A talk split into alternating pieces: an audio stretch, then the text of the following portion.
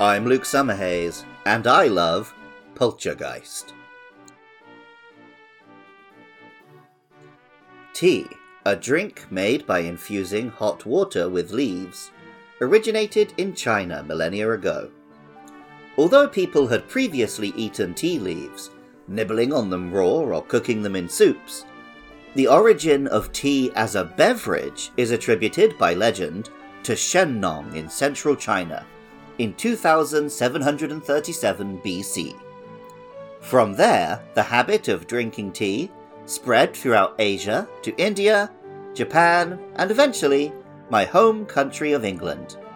The English word tea, the Japanese cha, and the Indian chai are all different readings of the same original Chinese character.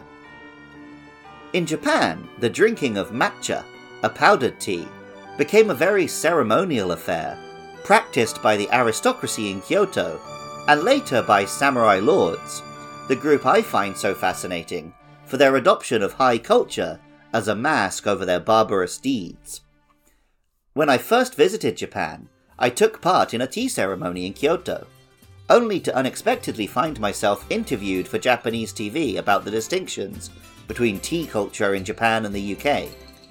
I did my best to sound smart, but I'd been in Japan less than a month, and probably sounded like a complete idiot. I'd love to find that footage one day if it ever ended up on TV. In Galar, we met Sinistea and Polteageist, a pair of ghost type Pokemon inspired by a teacup and teapot, respectively. In Kitakami, there is Poltchageist, a ghost and grass type matcha pot with its own slender wooden spoon. Pokemon Violet tells us Poltchageist looks like a regional form of Sinistea, but it was recently discovered that the two Pokemon are entirely unrelated. This line might be a little dig at the amount of so called matcha which is sold around the world without meeting the classifications necessary for a tea to be sold as matcha in Japan. Matcha is grown in very specific shady conditions and prepared and ground in very particular ways.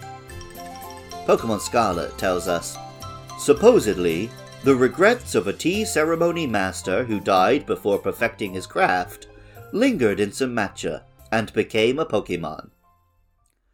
A strict tea master was so obsessed with maintaining the protocols of the tea ceremony, he scared away all his guests, without whom his knowledge of the ceremony was pointless. After his death, this regret haunted his tea set and formed Poltchageist, who put people to sleep and mended cracks with matcha in an imitation of the Japanese art of kintsugi, wherein broken items are mended with gold, the damage of the past not being hidden, but instead celebrated as part of the object's history.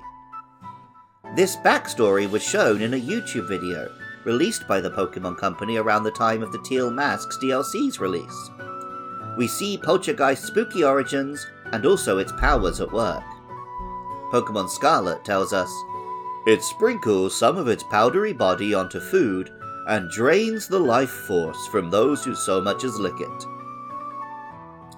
This second Pokemon Scarlet Pokedex entry comes from the artisan form.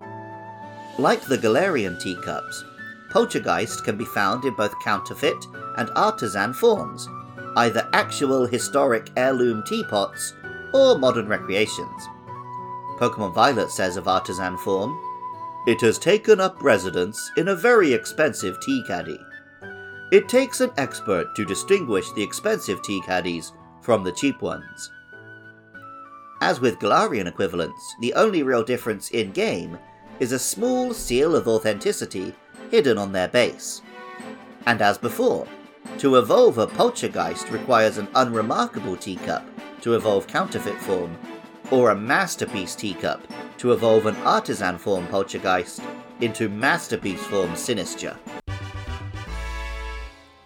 Sinistcha is a bowl, as matcha is traditionally drank from, with the liquid green ghost emerging from the top, and wearing a bamboo whisk like a kind of hat or wig. The names Poltchageist and Sinistcha combine poltergeist, a type of ghost, and sinister, a spooky descriptor, with cha or matcha, the Japanese words for tea. Interestingly, these names are switched from Sinistea and Polteageist.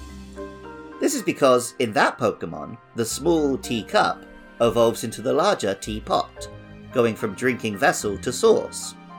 Here, the smaller vessel contains only powder, a very small scoop of which is added to the much larger bowl when the time comes to have a drink.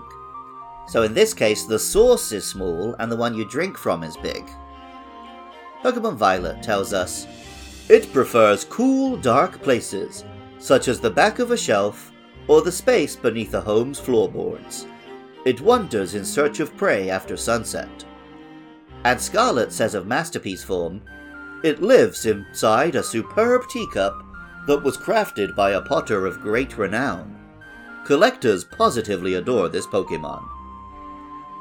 Cool, dark places are where matcha is grown, compared to in the sun for most other teas. Pokemon Scarlet says of unremarkable form, it pretends to be tea, trying to fool people into drinking it so it can drain their life force. Its ruse is generally unsuccessful. Despite this, Sinistcha actually is successful competitively. While Polteageist was a very attacking focused monster, Sinistcha is a more defensive one. It has the ability Hospitality, which allows it to heal its partner when it joins a battle, ideal for 2 on 2 matches, or it can have the Heat Proof ability, which negates its weakness to Fire type, and is well suited to singles gameplay. Along with these abilities, it has nice bulky stats and decent moves, including the unique move Matcha Gotcha, which damages opponents, heals Sinistcha, and has a potential to burn. A potent mix. Pokemon Violet tells us the more stirring it does with the tea whisk on its head, the more energy it builds up. It does this to prepare for battle. Appropriately enough for a Brit who moved to Japan, I love a good cup of tea. My go to remains a cup of English breakfast with a dash of milk, but I do thoroughly enjoy any chance to go into a fancy traditional tea house and sip matcha with a fancy sweet, whether the attendant is strict or not. Music for Luke Loves Pokemon is composed by Jonathan Cromie. Artwork for the show is by Katie Groves. Writing, producing, and editing is by me, Luke Summerhays.